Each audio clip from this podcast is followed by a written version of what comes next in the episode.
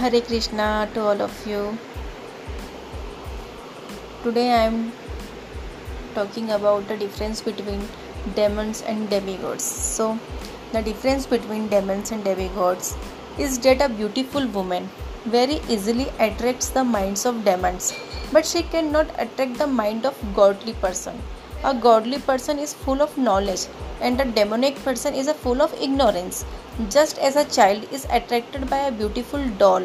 Similarly, a demon who is less intelligent and full of ignorance is attracted by material beauty and an appetite for appetite for sex. The godly person knows that this nicely dressed and ornamented attraction of high braids, high hips, beautiful nose, and fair complex, complexion is a Maya. All the beauty a woman can display is only a combination of flesh and blood. Sri Shankaracharya has advised all persons not to be attracted by interaction of flesh and blood.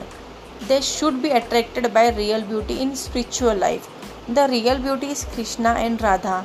One who is attracted by beauty of Radha and Krishna cannot be attracted by the false beauty of this material world.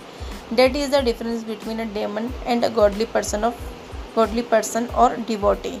It is understood that the sexual appetite of a woman is nine times greater than that of men. Hare Krishna.